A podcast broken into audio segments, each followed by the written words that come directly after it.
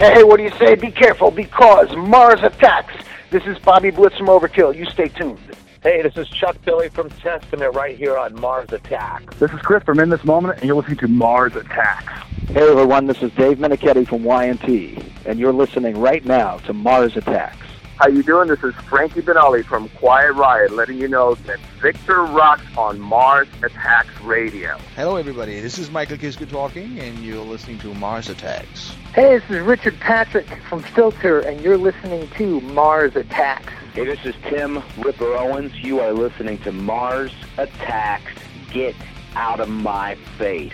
This is Ernie C., and you're listening to Mars Attacks. Hey there, this is Joey Vera from Armored Saints, and you are listening to Mars Attack. Hey everybody, what's happening? This is John Bush, and you're cranking it up on Mars Attack. Let's do it! Hey all, here's Andreas Kisser from Sepultura and De La Tierra, and you're listening to Mars Attack.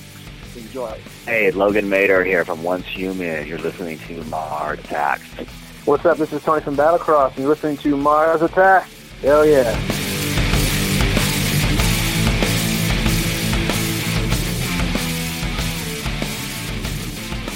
Welcome, one and all, to episode 116 of the Mars Attacks podcast. I'm your host, Victor.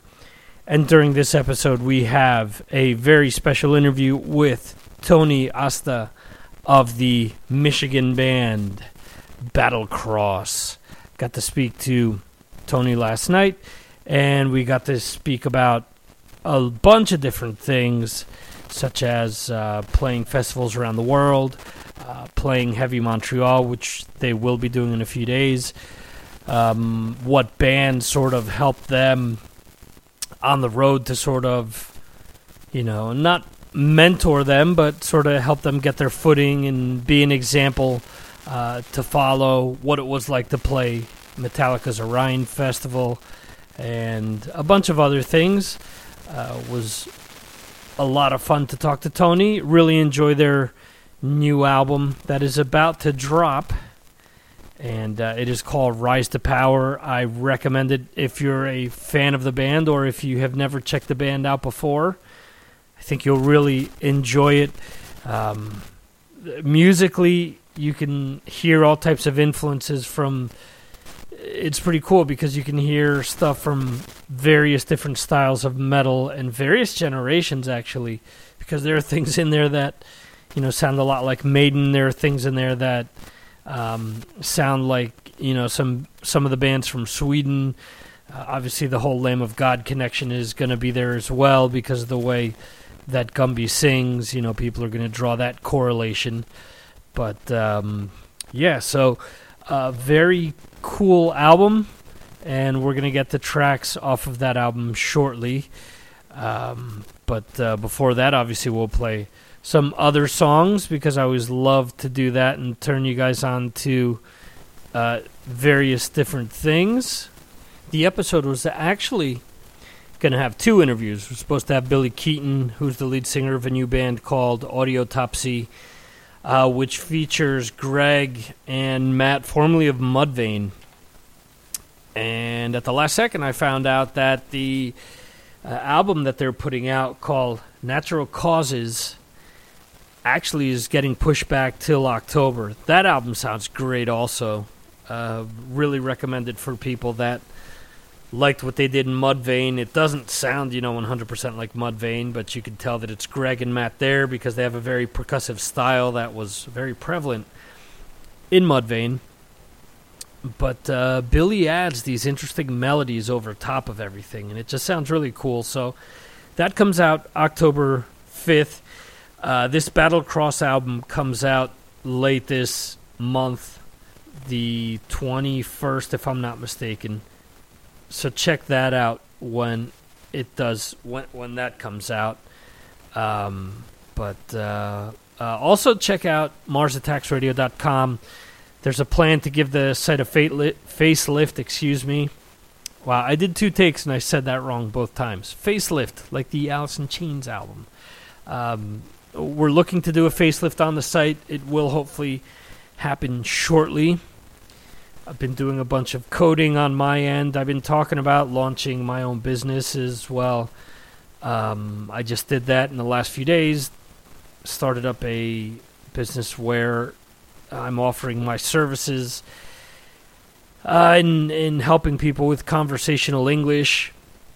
You know, people that are looking to do job interviews in England or uh, you know present different job related things, or maybe they want to go to the states or Australia or wherever.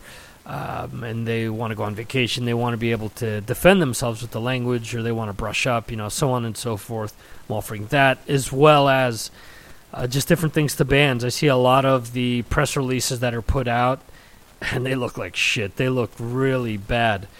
Uh, you know, and the bands just don't get it. They they hire people to rep them and whatnot, and they say, "Oh no, no, they've they've assured us that you know the one, a person running the social media stuff knows English." Well, they don't. you know, it's not correct what they're writing, and it makes you guys look bad. And if you want to break into a market like the U.S. or the U.K. or Australia or anywhere else in Europe, where you know, or anywhere else in the world, I should say, where people are checking you out, you know, based on your English. If you're going to be singing in English, you might as well have your shit, you know, coherent and have it together. So that's the type of stuff that I'm offering. I know that other name people like Amanda Somerville uh, offer these types of things with. Um, you know, writing lyrics and just making sure that lyrics are uh, are correct, and uh, you know, it's just sort of along those lines. But uh, we'll see. I'm not looking to get rich off of this, and I also launched a um, a podcasting news site called Ear Peeler, and Ear Peeler and Site for Sore Eyes, uh, basically. Uh, so what that site is is more or less is a site so that people can go there and find out, you know, not only what I'm up to with my podcast, but what others are podcasting about and artists that you guys are interested in, bands that you guys are interested in. Uh, checking out, you know, the various interviews. I have a lot of people that over the last few months have said to me, "Oh, I thought you were on hiatus," uh, because I haven't, you know, heard uh, or not heard, but haven't seen anything published on Blabbermouth or, or on Brave Words. And basically, you know, what I'm putting together isn't to compete with those sites. It's actually a supplement so that when you have checked those sites out, you can go over to my site, Earpeeler, and find out who's being interviewed about what, who's appearing on what shows. You know, it, it works from both sides. You know, maybe you're a fan of a site, but or, or a show, I should say, and you're not aware of who th- who they've recently had on. And instead of going to all the various sites, you can just go to one place and catch up with everything. Uh, on the flip side, if, for example, I interviewed Logan Mader last week uh, for last week's episode, or, or Tony Asta in this case, from Battlecross, if you want to find out more about either one of these bands or these artists or what have you, you can just go to the site and search any of the people that have been interviewed, and it'll take you to the various, you know, to an index of different shows that have had these people on. Uh, now the site is in its infant stages, so obviously there isn't a lot of content. You know, you have to start somewhere.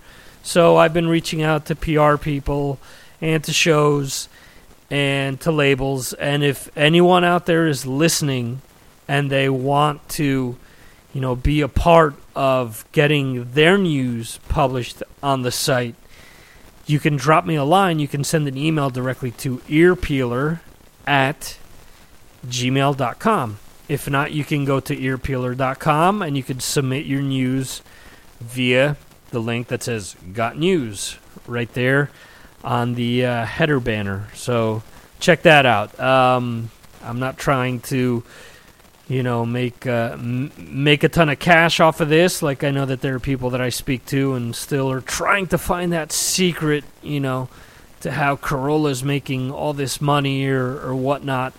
And you know, I don't have any delusions of grandeur. I'm gonna try to put a solid solid effort forward and see what. Uh, what, you know I can make of it. There are other things that I have in the works that are that are similar to ear peeler, but for other industries. Um, and once that's up and up and running, you know, I'll mention that on the show as well. Uh, you guys will probably hear uh, commercials for these sites from time to time, so be ready for that. And that's pretty much it. I'm just trying to make some money. You know, I've been out of work for a little over a year, and I know a lot of people, you know, especially after living in the Northeast, um, have said, well, you know, it's wow, it's been, you know, this long, blah, blah, blah. But man, there's the unofficial number of unemployed people over here where I am uh, is pretty close to 10 million. Uh, there is something like a 27% unemployment rate over here. So there aren't jobs unless I want to drive, you know, an hour and change a day. And in the States, where gas is cheap, relatively speaking, and for anyone that bitches about, you know, how much it costs to fill up their car or whatnot, I see this on Facebook all the time. Just multiply anything that you're paying by three, because I'm paying close to a hundred bucks to fill my tank up all the time, and it's a 10 gallon tank. Just keep that in mind. Uh, so, and that's that's finding the cheapest location and getting money back by doing that in the process. So if if you go to uh, other establishments that are big name places, they um, they charge you a, a lot more. So there you have it. Anyway, I was talking about MarsAttacksRadio.com, all the various social media sites that you want to check out, like Facebook, like Twitter, like G Plus. Uh, they're all there. So check them out. Follow us, like us, tell your friends. We have a bunch of followers on Twitter. We have, you know, a lot more than we do on Facebook. You know, go to Facebook, like the page. Uh, let your friends know about the show. I mean, a lot of people always tell me, you know, that they they'd heard about the show, but they hadn't um, checked it out, and that they enjoyed it. So, you know, flip it on when you have someone in the car. let them know about it.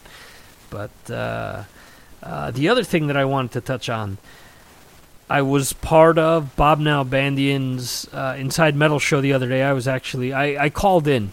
Uh, he actually sent an email around to a bunch of us former cast iron ring uh, podcasters saying, "Hey, you know, call in. The guest is going to be Jasmine St. Clair.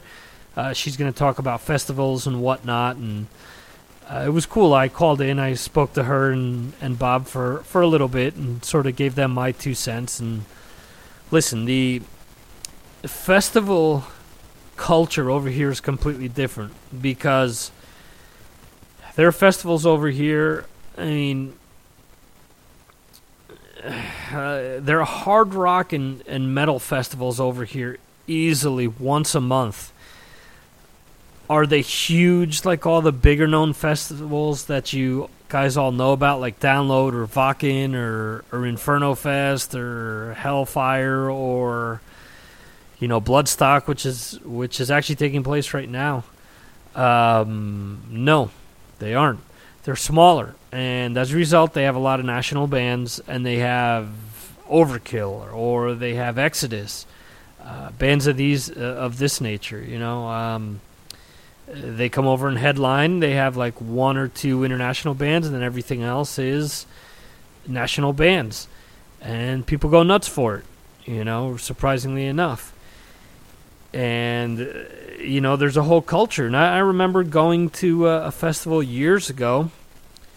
Uh, where it was actually the first time that I got to see Angelus Apatrida. and um, and that night when I went to go see this this festival, there was a metal festival where a bunch of well-known acts from here were playing. Some lesser-known local bands, at least they were lesser known to me because I wasn't keen on the you know local scene that's basically 3 hours away from me. And within that same town because they were celebrating the you know the the, the town festival or the, the town whatever they have going on. Uh, usually it's the patron saint. They had a metal show going on. They had a tent about four or five blocks away that was just you know electronica music. There was another area where it was a cover band doing you know um, local favorites or, or, Spanish favorites, I should say. Um, that people that grew up in the 50s and 60s, 70s and 80s, there were hits from all these eras, and you know there were there were like four or five different shows going on at the same time. I mean, they were not fucking around with with what was going on, and it was cool to see all this. You know, that doesn't exist in the states. That's why I think something like Mayhem just didn't work. Why is Lollapalooza working now in Chicago? Um, why are there different things that you know they that that just run a few days in the New York area, for example, or the M3 down in in Maryland or Rock on Range? Why does Rock on Range work? Why isn't that a traveling festival? Because it wouldn't work. Because it would be impossible for for them to pull that off. Um, Coachella. I mean, look at all of the big festivals that you have going on in the states. Bonnaroo is another one, and these are all things that take place in one spot. And you also have to figure a lot of people are going on vacation to travel to see these things. Heavy Montreal is another one that's going on these next few days. It's just there in Montreal. So you're you're thriving off of the fan base. You're thriving off of the fact that the New York area is like an hour and a half, if I'm not mistaken, away uh, by plane, and all of you know the the Northeast that can get there fairly easily, and you're also getting people from you know from areas in the, in the north of the states as well, uh, east of the Mississippi that that are traveling up. So people aren't going all the way out to, you know, they don't have it in their backyard. So people don't take it for granted. Also, you don't have the bands that are headlining.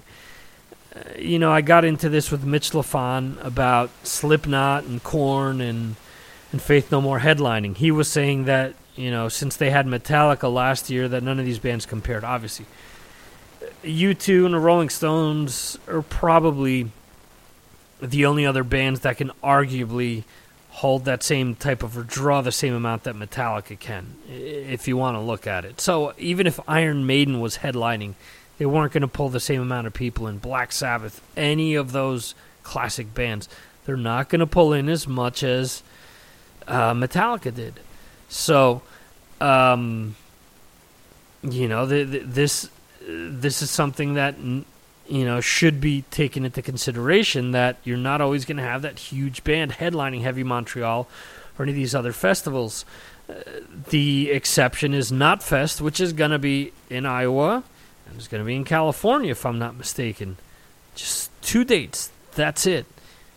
So that there there isn't there aren't all these expenses, you know, being held, but or, or, or that these bands have to um, you know absorb.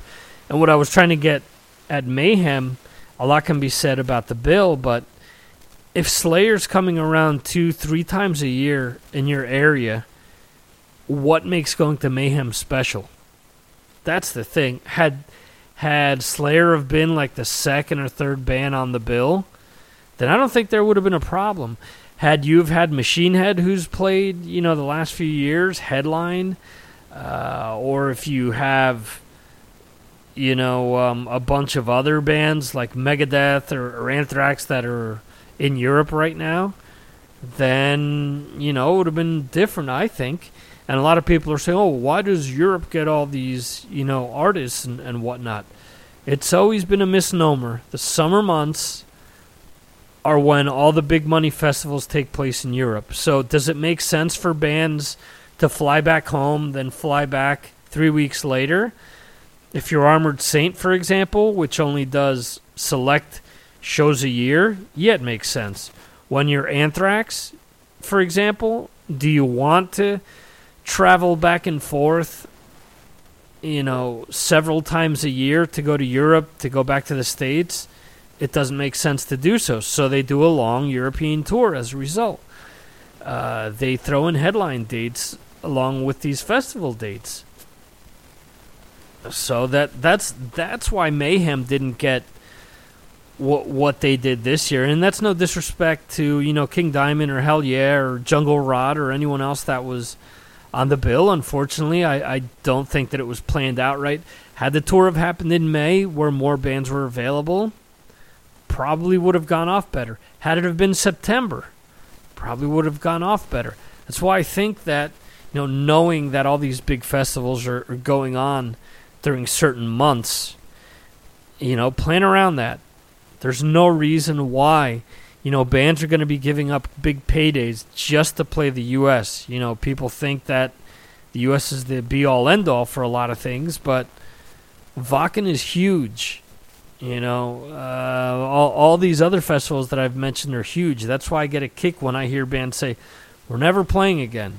Oh, yeah, because when when Wacken comes calling in five years and says, you know what, we'll pay you for one date the same thing that you guys would make for a full tour, you're going to turn it down, right? So I always take those comments with a grain of salt. But anyway, I've rambled on enough, and um, I was going to play some other music before jumping into uh, some stuff here from Battlecross, but I think that I've spoken for quite a long time, and I'm just going to jump into the into a track by Battlecross and uh, just go into the interview with Tony Asta, their guitar player. So this track really stood out to me. The name of it is Despised. Let's listen let's listen to a little bit of this track. And remember, support the bands you love. Go out and pick up Rise to Power when it does come out. The whole thing is great start to finish, and it really reaffirms or, or gives me a good feeling for listening to albums from start to beginning. You know, and, uh, checking out so many of these albums this year, there there have been a lot of albums that have done that for me for some reason, and this is one of them. So Let's go. A little despised by Battlecross.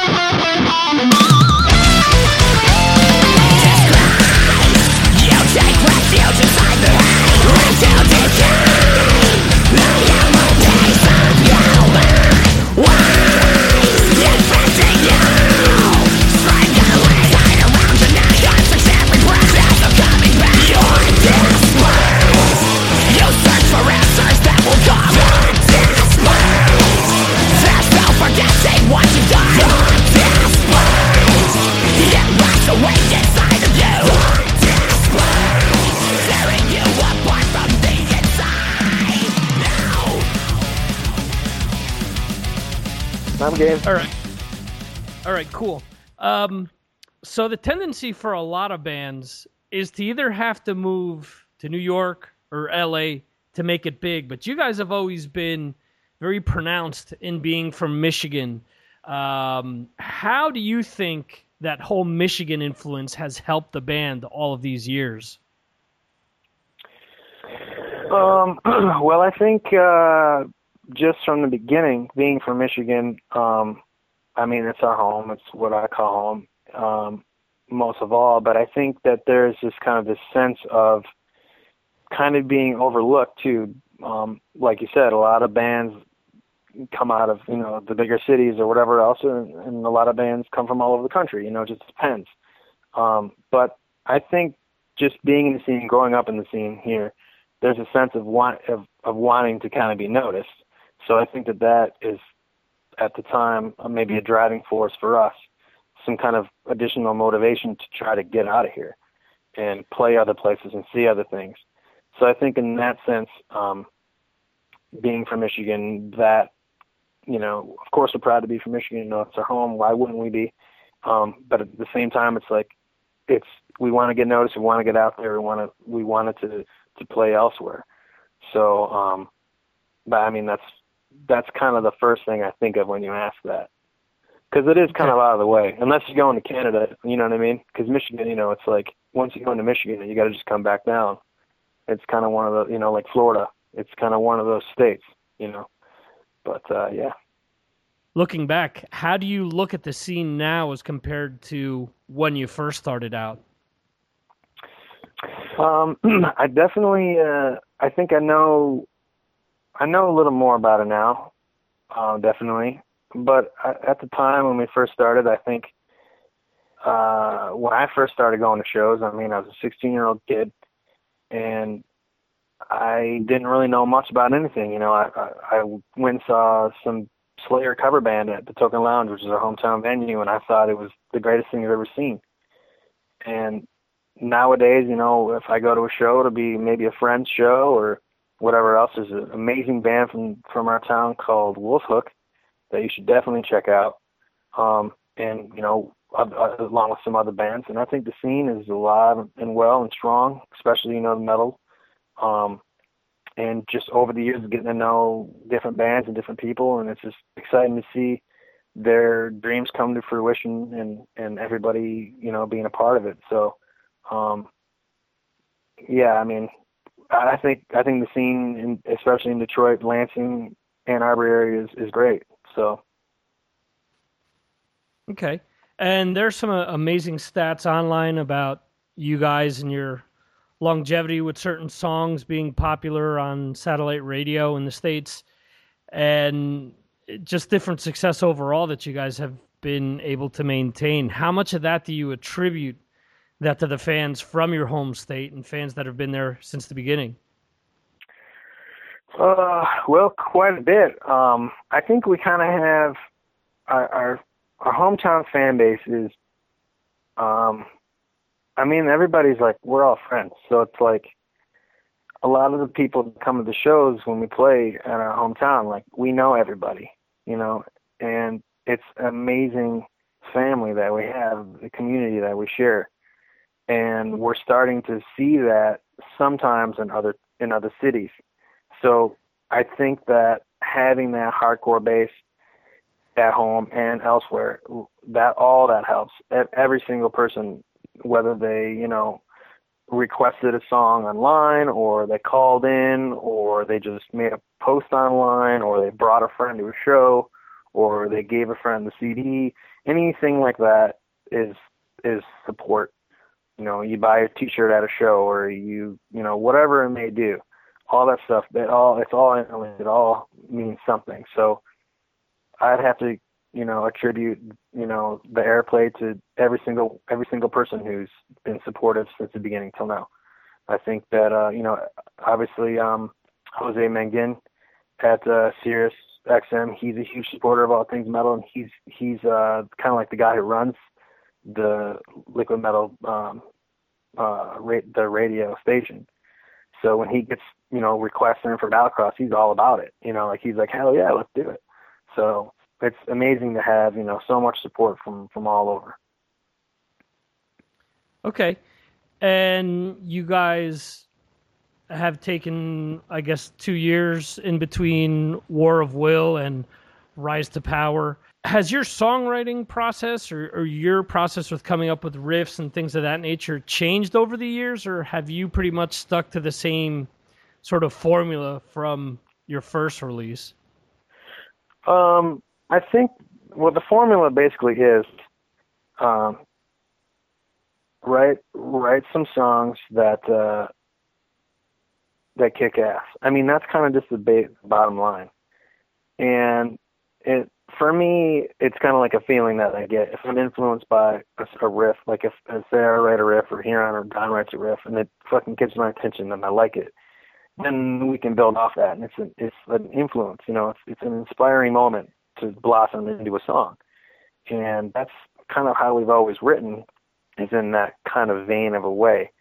Sometimes, you know, I might write some riffs, and then Don writes some riffs, and then I try some things out and put them together and they end up making together one song. You know, like it just sometimes that happens. Or sometimes I'll write the, the whole thing from beginning to end.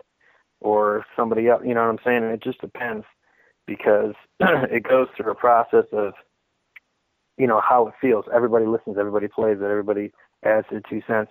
And then eventually it gets to the point where it's like, yes, this fucking kicks ass. This is a great song.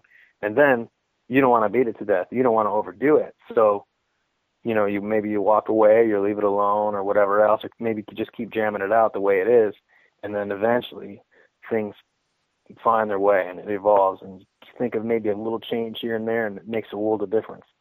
So um, that's kind of just the ingredients. That's kind of the the way we, we kind of go about it, and in that way, it hasn't changed. But I do have to say, for Rise to Power, one thing that I feel mentally has changed for me is I I just don't have that feeling that looming over feeling of pressure that we have to outdo anything.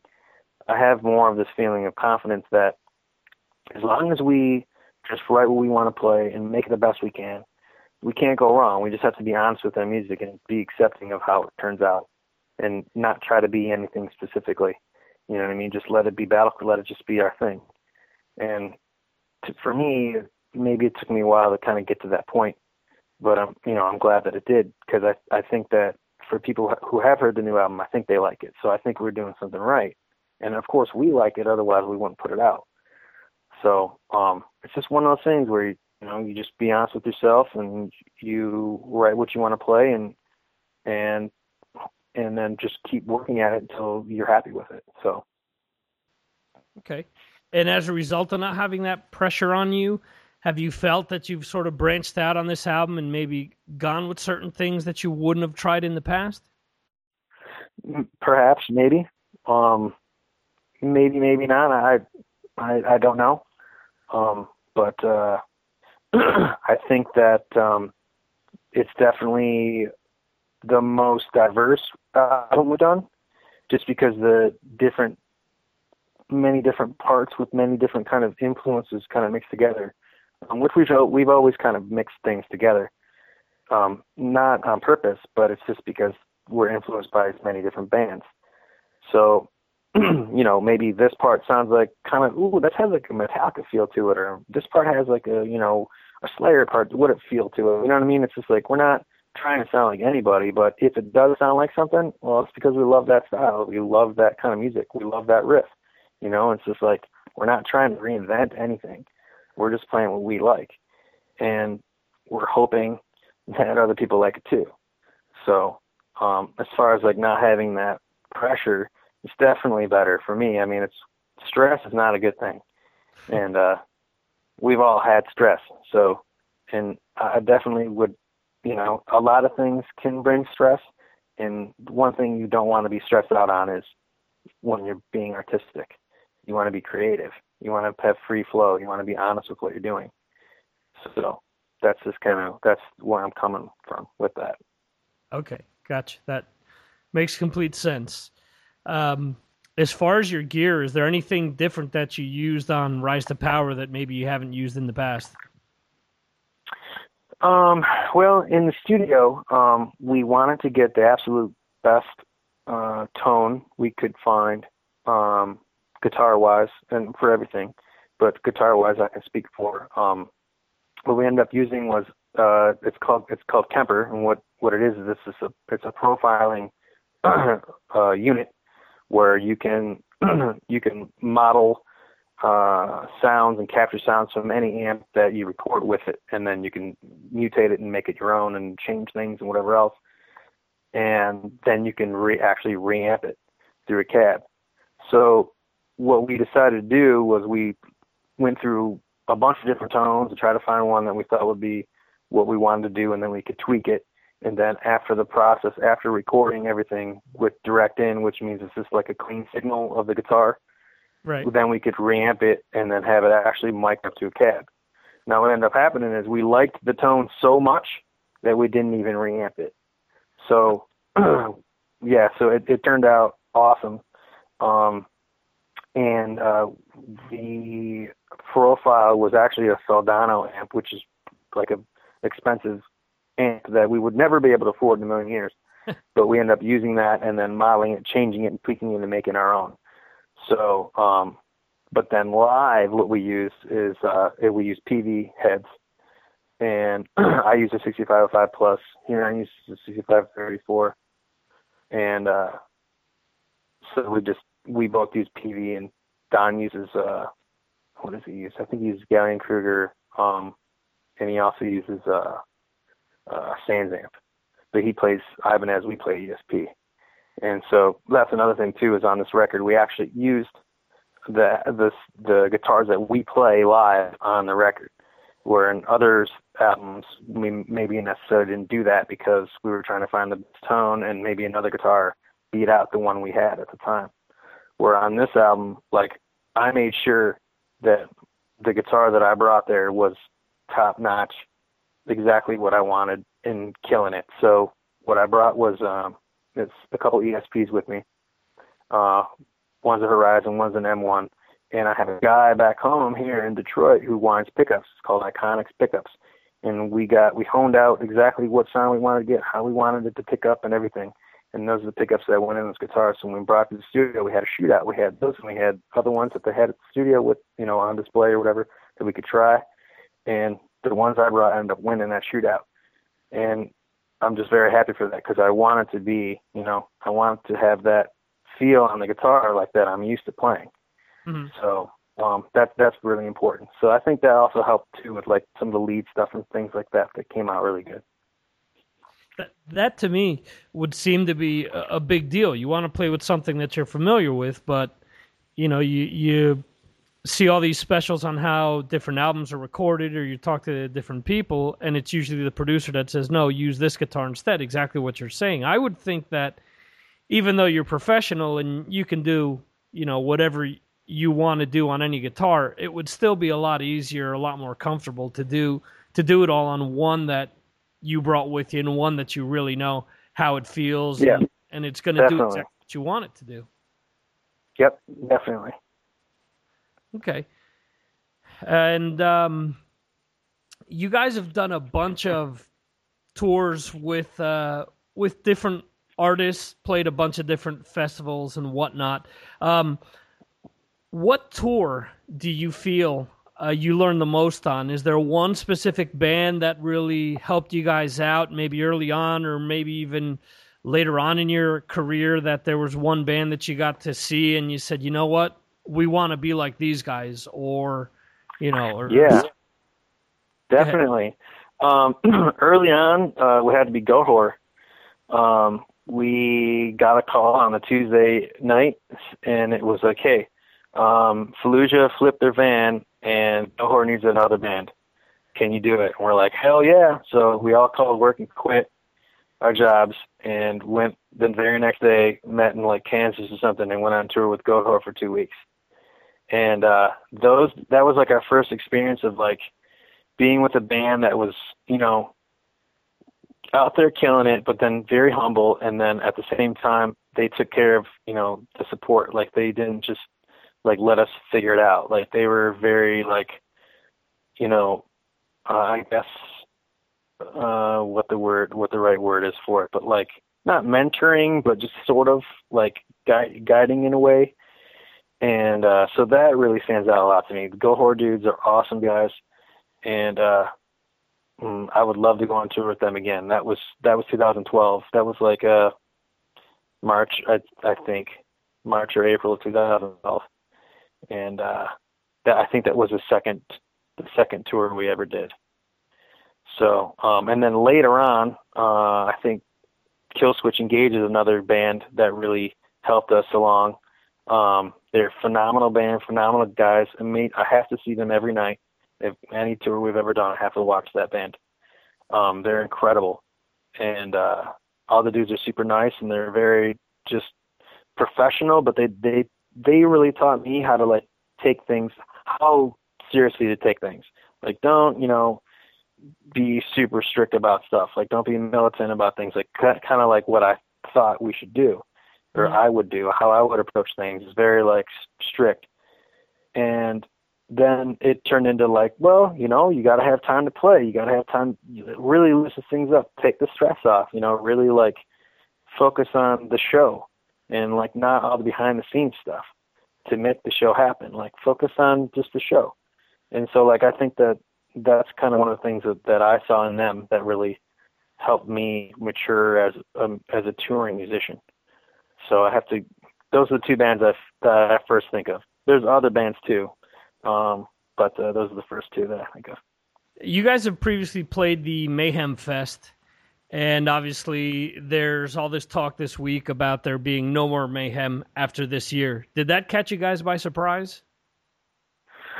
Um, yeah, I mean, uh, I'm I'm surprised that he would just call it off cold like that. However, he did, you know, uh, I think it was Lyman said that with every ending is a new beginning, so he's probably planning on doing something else. Um, and I think they do, don't they do what is it, Uproar or something? Yeah, Don't they do like some other fest? Yeah. So I mean, you know, those guys have. I mean, they know what they're doing. I don't know why this year, you know, I guess capsized according to people. I didn't go. I don't know how it was. Um, but uh, I- I'm sad to see it be called quits. Who knows if that's really true or not? Who knows? Maybe next year they might be like surprise, and then it's amazing. So who knows? But um, I mean, in that way, for him to say it's over, I'm surprised. For the, I guess the lack of turnout, I'm not really that surprised because when I personally, when I saw the the list, I was like, well, some of those bands I would go see, but I don't know if I'm going to pay to go see that. You know what I mean? So Right. it's kind of like one of those things for me. Like like I said earlier, like I'm it's hard to get me in newer bands, so um that's kind of one of like I'll go see Slayer. Like fuck yeah. I mean, I don't even I couldn't tell you one King uh King Diamond song. I don't even know or not King Diamond. Uh, who was the other guy? Was it King Diamond? Yeah, it was King Diamond. King Diamond, yeah. See, I couldn't. I don't, don't even remember who it was. I, I couldn't tell you one song, but I mean, I know who Mercyful Fate is. I mean, I dig that shit. But um anyway, so that's kind of like my look at it. Like I'm, I guess I'm not surprised in that way, but I am surprised that they said no more. So Gotcha. Okay. And you guys actually got to play the Orion Festival a few years back um, in your home stomping grounds there, and you were picked by, uh, as far as what I understand, is Metallica picks all the bands that get to play on their festival. What's it like to be picked by Metallica to play Orion? unreal, man. Uh, highlight of my life. The the greatest thing that could ever happen ever in the history of mankind. That's kind of how I look at that, big time. Um, for being such a huge fan of Metallica and you know James Hetfield, and just having the opportunity to meet them and and talk to James for a little bit, and then ha- have him and Robert uh, introduce on stage was just completely unreal. Um, so I have to say that after that moment, if I was hit by a truck, I would be, I would have a smile on my face. I would, I would, I could have died and gone to heaven and been happy with it. so definitely, uh, one of the greatest things that I've ever witnessed in my life. So big time. Um, as far as like a, a response, like how it affected the band, definitely gave the band a lot of exposure. Definitely, um, shined a light on on the band being like from the Detroit area and all that stuff was really a huge thing for us. And so we're just grateful that that they gave us a chance and they even know who we are or anything. And it's just a, a crazy thing. It's it's like God knowing who you are. It's just I don't know how to explain it. It's crazy. You guys are playing Heavy Montreal in a few days, and you guys played a few years ago as well. Uh, what was that experience like, and what are you guys looking forward to this weekend? It was a it was a great experience. Um, it's one of those shows that uh, I'll definitely always remember. Um, the first time I played it, um, excuse me, I believe that was the f- was that the first time? No, I think that might have been the second time we we ever played Montreal, and um, it was it was a really fun show, and I didn't know what to expect, but uh, they treated us really well, uh, the organizers and everybody like that. Um, it was very relaxed, and uh, we just had a good time. And one of the crazy things about it was we had we headlined like the the side stage, and why I don't know. It's probably just one of those slots they just wanted to stick a band because, you know, it's at the same time it's just another down on main stage. So who's really going to be over there, kind of thing. So we were like, ah, well, at, least we get to play. That's that's great. We'll just do it. You know, like hell yeah. Any place you know we can play, we'll play. So um, we played the show, and there was uh, maybe a couple hundred people watching, which is amazing. And a lot of the fans or a lot of the audience dug it, and some of them became fans. And right after our set, we uh, had a couple boxes of CDs with us, and we were just like selling them over the railing, like over the bar, you know, the barricade. Right. And we made some fans that day, and still to this day, those those people still come out. So um, it was just a great experience, and I'm glad to do it. I'm very happy to come back, and um, hopefully this time there'll, even, there'll be even more people there to see us. So, um, well, yeah, we'll see. We're walking in this thing, you know, with smiles on our faces. So um, we play, yeah, yeah, we play Saturday on the Blabbermouth stage at 7:45, and uh, before that, we're just got like a bunch of press stuff that we're doing. So hopefully I'll be able to sneak away and check out some bands. And I still have to look at the list though and see who's all playing that day. I can't really remember, but uh, it should be pretty sweet. I know Testament's playing that day, so that'd be cool to to catch them and to wherever else. So Okay, and you guys have played festivals like Download and things like that uh, over in Europe. How does Heavy Montreal compare to the other European festivals that you've played on? Um, it it, it is uh, comparable. Um, I think Heavy Montreal is probably one of the closest related type of festivals that we've played compared to a download and Graspop and stuff like that. Um, so I'd say they're they're pretty uh, pretty similar in, from what I remember.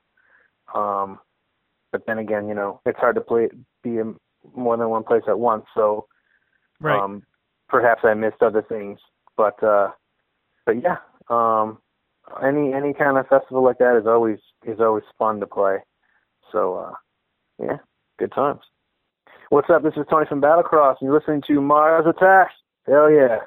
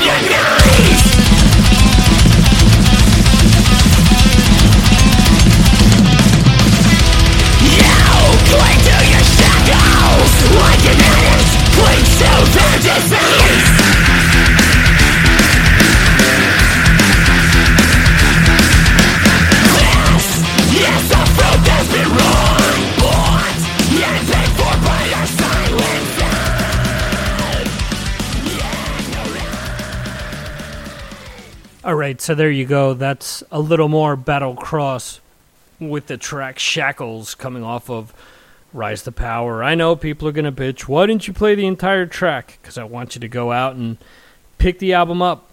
It is that damn good. Want to thank John Freeman for helping that interview take place. Want to also thank Tony for taking part in that interview.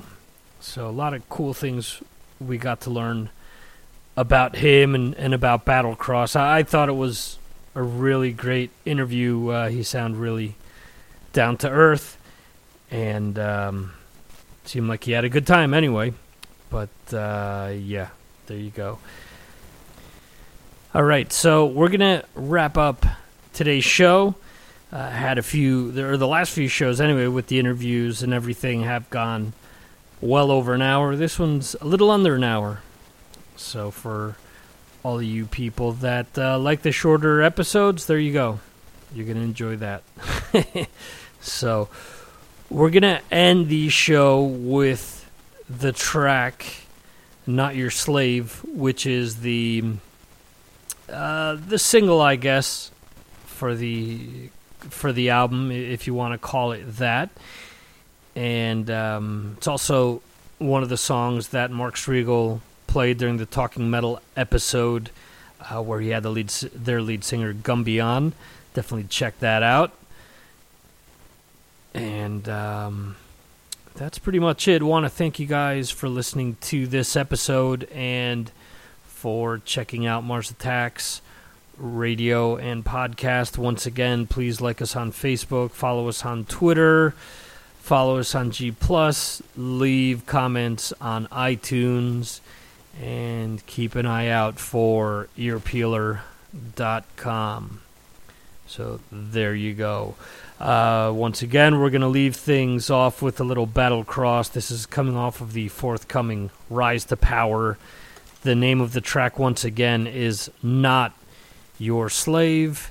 Thanks for listening, and see ya.